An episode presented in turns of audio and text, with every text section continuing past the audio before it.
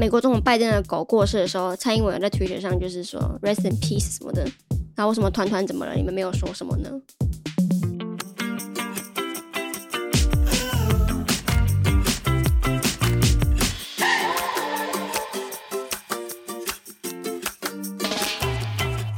欢迎来到小画家。节目一开始，我们先为前几天逝世的，哎，是谁呀？习近平是的啊，没有哎，他的宠物团团还是还是团团还是圆圆团团啊？是团圆圆还在吗？还在。好，好，他们家是一家四口死一个，你一定要这样吗？对，是没错啦。是吗？因为后来有两个小孩，一个是元元仔跟元宝。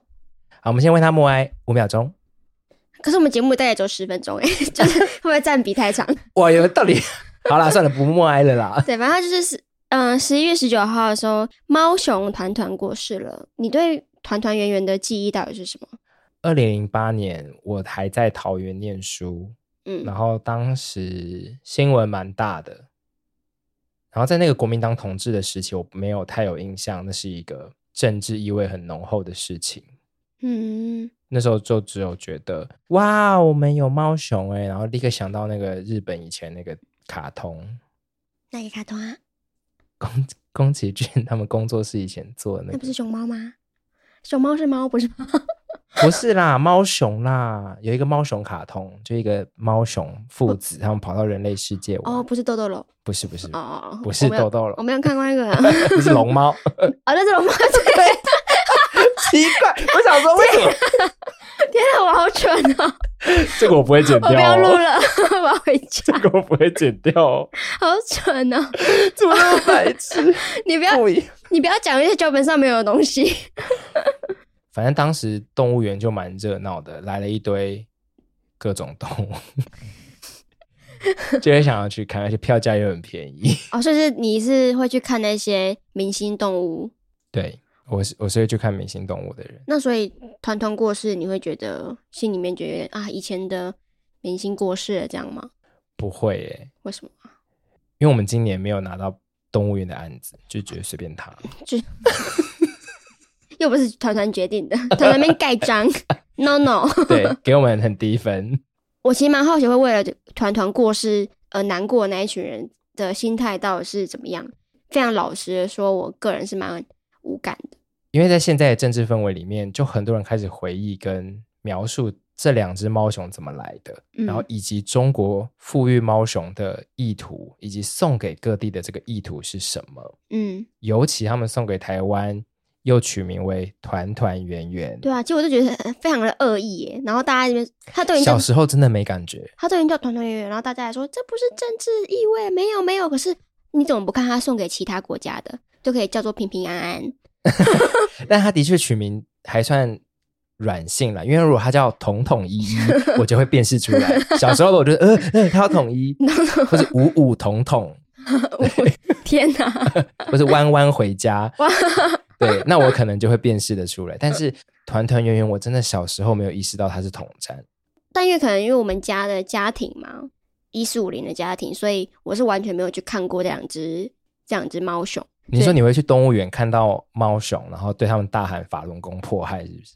对啊，我就说你们就是维尼熊，你们一样。不是因为我会觉得这些动物很可怜，我觉得人类把它圈养在这边，哦、我自己于心不忍。这个其实的确也是二十世纪对动物园最主要的批评。以前当然就是真的是观赏用，对、嗯，为了要让大家知道我的一个城市的。力量，就我可以交换到多少动物，或我这个国家可以交换到多少动物，用一种奇观的方式在看待动物。为了回应这样的批评，所以就发展了很多其他的功能。一地保育的意思是，大部分需要被保育的生物，它就是栖地被破坏。刚刚说的，因为栖地减少嘛，所以他们就要考虑让这些被富育的动物可以到其他的地方。嗯，好，但是其实一地保育最终的目的，其实还是要富裕成功。嗯，所以。移地保保育只是一个过程，最终其实是希望它可以回到野外，在野外繁衍它自己的族群，在它一地的那个地方吗？应该不会是以外来种的身份，不会，比如说来台湾就也放在台湾，应该还是要回到它当它的栖地原生栖地 OK 之后，让它回去。就是团团圆圆的目的，其实应该是他们迟早有一天要回去四川。对，就是移地保育成功，并不就等于自然保育成功了哈。它一定要再引入原本的栖地生存，然后可以生存繁衍，移地保育才有真正的意义哈。这个是当时动物园自己讲的观点，就是他自己的意思是说，他来也只是暂时来的啦。嗯，这样子，那真的他们在做的是这个移地保育的这件事情。好，那其实动物园自己也有说，像猫熊这种明星物种是可以吸引捐赠的啊，因为很多人会因为它很可爱，然后就来看它，或者是买它的周边。好，那这就可以来聊聊看，你你觉得 台北市动物园赚钱吗？你知道台北市动物园的门票多少钱吗？我不知道，我不去，我甚至不知道台北市动物园在哪里，在哪里？木栅啦。啊，所以台北市动物园就是木栅动物园吗？呀，啊，同一个。同一个啊，他不会叫自己木栅动物园了，他就台北市立动物园。我不知道多少钱，你就成人吗？对，六十块。对啊，真的，好，我猜，我要参加全民估价王。小朋友半价三十，三十，哦，好便宜哦。对，呃，这个票价二十五年来没有改。哇哦，对，所以回应刚刚动物园自己提到的明星物种可以吸引捐赠这件事情，其实对动物园来说蛮必要的。他一年的这些行政人员啊，加动物园的业务啊、饲养、好建筑还有设备，就大概要花六亿的营运费用。可是门票只有六十块。对，但是他的税入不到两亿，所以他每年赔四亿多，四点八亿。我们看新闻是这样子。Oh、然后那些都是税收来 cover。就是他呃，我记得他在教育局下面，所以是教育局要支出。我天哪！就是他不用。负担营收这件事情，嗯，啊，那他们也分析一下，呃，历年的这个入园游客比例，外县市跟外籍游客占七成，所以他们自己认为应该要符合使用者的付费精神，然后去提高票价。但我真的觉得六十有点太便宜了，对比各国的票价来六十六十有点太太惊人了，好便宜哦。六十那些要吃什么啊？团团可能就吃一些比较劣质的竹子。没有，我造谣，对不起，我造谣，真的不懂动物园。只能吃甘蔗，看看，跟我赶快。基于动物园不赚钱，台北市自己也有推动一些新的计划。我也是因为这次的讨论看了一下才知道，原来有这个计划。什么计划？台北市长柯文哲呢有推动猫空地区的三猫计划。这个计划呢是要将猫缆、猫空跟大猫熊，就是结合成一个廊带。嗯呃，但是这个计划呢，基本上就亏损，因为猫缆自己十一年来也是亏损，绩效稳定的这个动物园呢，收入其实也因为疫情的关系也也下降啊，每年本来就是赔钱的。嗯，我完全不知道这个计划哎，他希望大家去猫空搭猫缆，然后去看猫熊。对，但我看那个计划网页本身就觉得非常的不舒服。哪里不舒服？他的这个计划网页里面就硬生生的把猫熊置入在。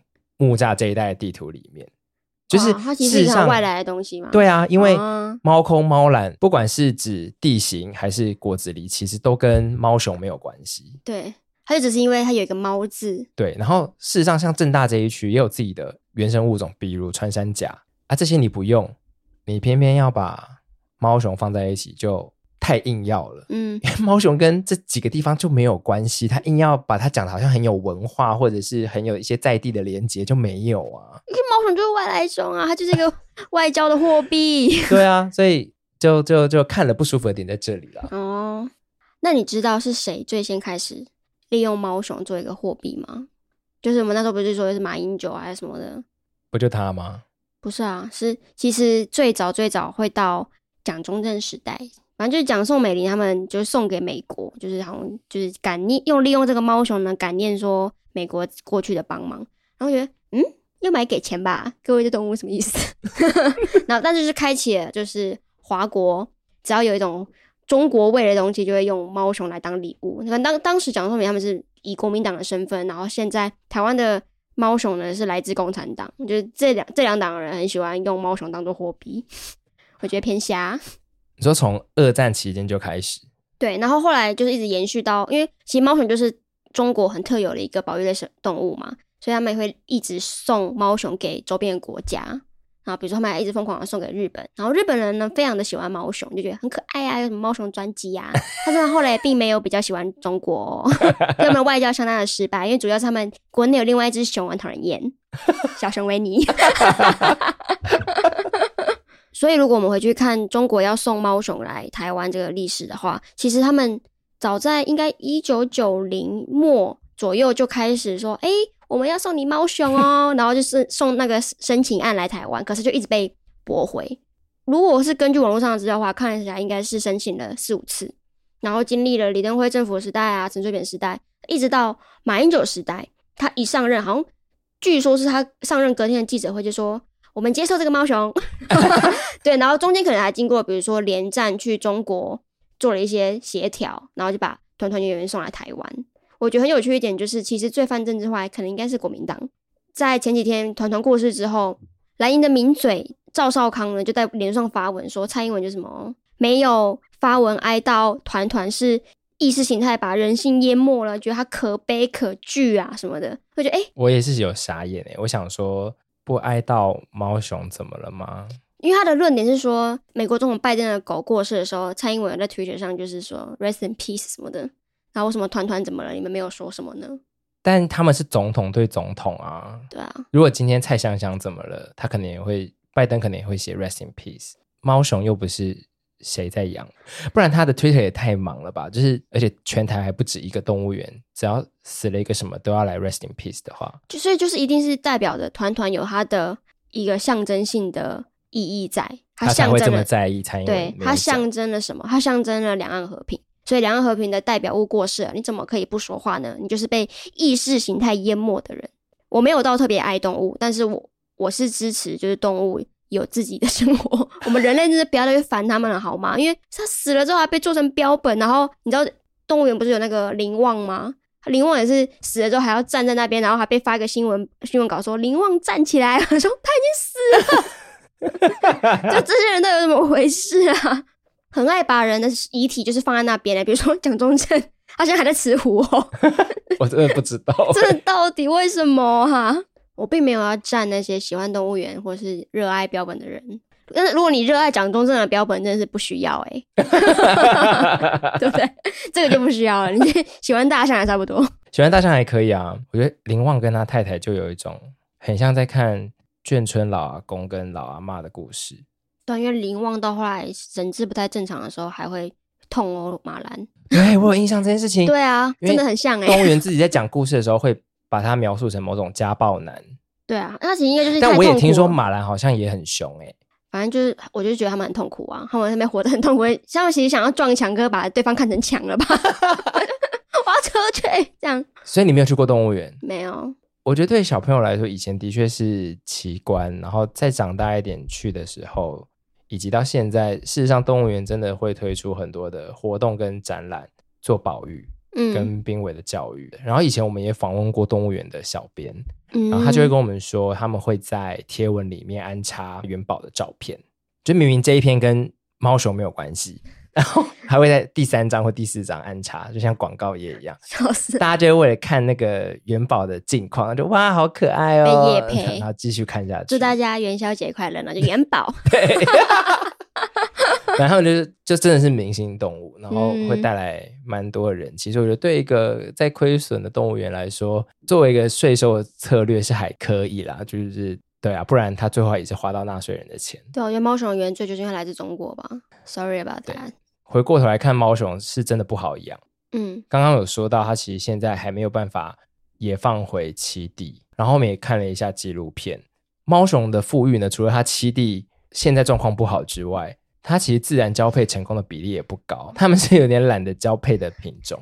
对，而且其实如果要培养一个明星动物的话，也可以从很多台湾本土正在 要灭绝的动物着手。啊你可以把石虎培养成一个明星动物啊。对啊，十几年前他们没有这样子做啊，因为石虎近年就很红嘛，然后也被商品化。对啊。然后台湾黑熊也是从像台湾霸开始很成功的商品化，嗯、就是你说台湾。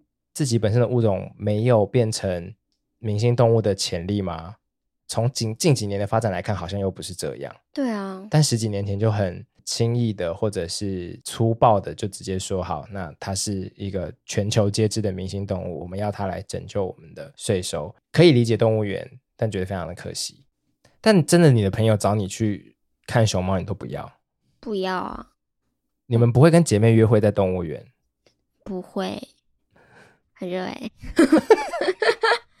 总之就是希望那个现现在台湾还有了三只猫熊，可以过得好好的，不要被这些民众烦了。他们应该都会变成标本吧？我希望他们变成梗图，不要变成标本，好吗？